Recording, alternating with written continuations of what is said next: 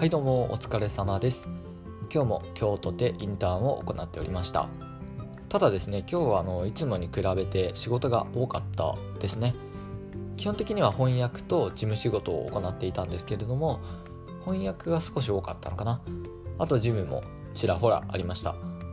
でなぜか今日はですねオフィス全体が和やかなムードを漂わせてまして同僚とですねあのカジュアルな会話をする機会も多かったです。でその中で一つ面白い話がありました。なぜ麻布十番は10番なのかっていう質問をされたんですね。僕もですねあの正直考えたことなかったので答えられずにですねあのインターネットを使って調べてみたんですけれどもどうやらですね諸説あるみたいであの工事の際にそこが10番地だったとかいろいろあるみたいなんですがあの決定的な由来というのは見つかっていないそうなんです。ちなみにもさらに続いて質問されたのが四谷の由来？谷が4つ？も聞かれたんですけどそれも答えられなかったです。これもまた諸説あってあのお茶屋さんが4つあったので、まあ、漢字は違うんですけど4つの茶屋がいろいろ集まって、まあ、谷にどこかしらの段階で変わったっていう説と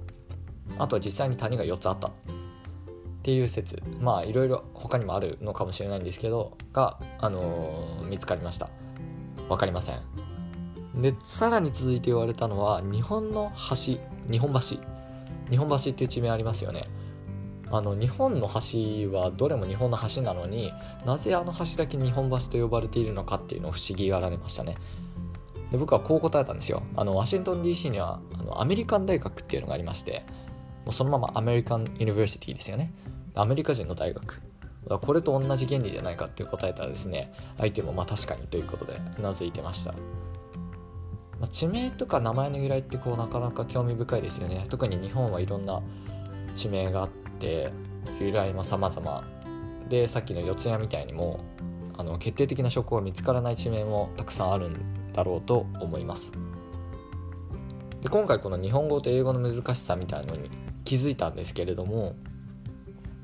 翻訳の仕事の中でですねあの多いのがプロフィール？経歴の翻訳なんです。で、まあ、基本的に英語のあの経歴バイオグラフィーをですね日本語に訳すということが多めなんですけれどもその中でですねあの気づいたというかもう皆さん知ってるのかもしれませんが経歴を新しい順に書くんですね。僕はあの知らなくて確かにですね英文履歴書を前作った時に新しい順に書いたなっていう覚えはあったんですけど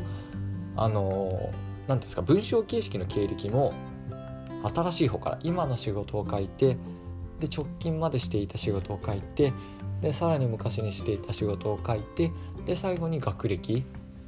何年にどこどこ大学を卒業したみたいなことを書いていくんですね。で日本の経歴って多分昔っていうかまず最初大学卒から書くんですかね。どこどこ大卒。新卒でどこどこ会社に就職しなんとかの業務を行うもどこどこに転職みたいな感じで書くような気がするんですけど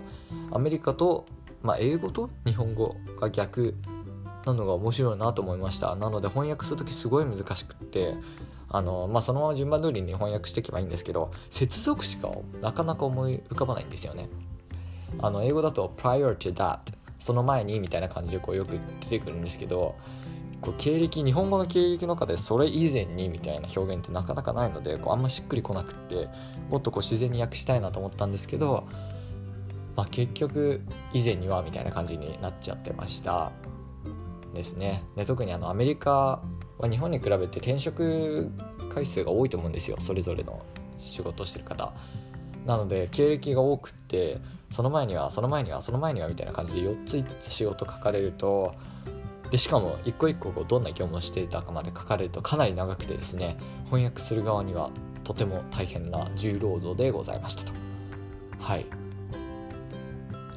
あの論文とかパラグラフあの自由英作文みたいな時も学校で習いましたけど英語だと結論を書いてで理由123みたいな感じで書きますよね。そういう構造になってますよね。でもあの日本語は多分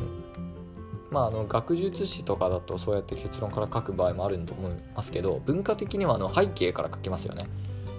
まずこういう現状がありますと。でこういう背景があってこうこうこうなってこうなったから結果としてこれですみたいな理論展開だと思うんですけどこれも逆ですよね。あのどうやらあのアメリカの人からするとそういう日本の日本語の説明ってあのメインポイントがどこにあるか分かんないみたいなんですよ。なのであのこの間日本語を勉強してる方から話を聞いたんですけどあの日本語は分かってきたけど言ってることが分かんないことが多いと。つまりこの何言ってるか日本語自体の単語とか文章の意味は分かるんだけど何を言いたいのかがどこに含まれてるかが分かんないって言われたんですよね。確かにですね最初にメインポイントが出てこないのでどのタイミングで主張が出てくるのかっていうのは確かに分かりにくいなと日本人でも分かんない時ありますよね。と思いました。というわけでいろいろとですね経歴だったり論文だったり論理の構造が日本と日本語と英語と逆になってるなというのをですねインターンの業務でも気づかされました。はいというわけで今日はこの辺りにしたいと思います。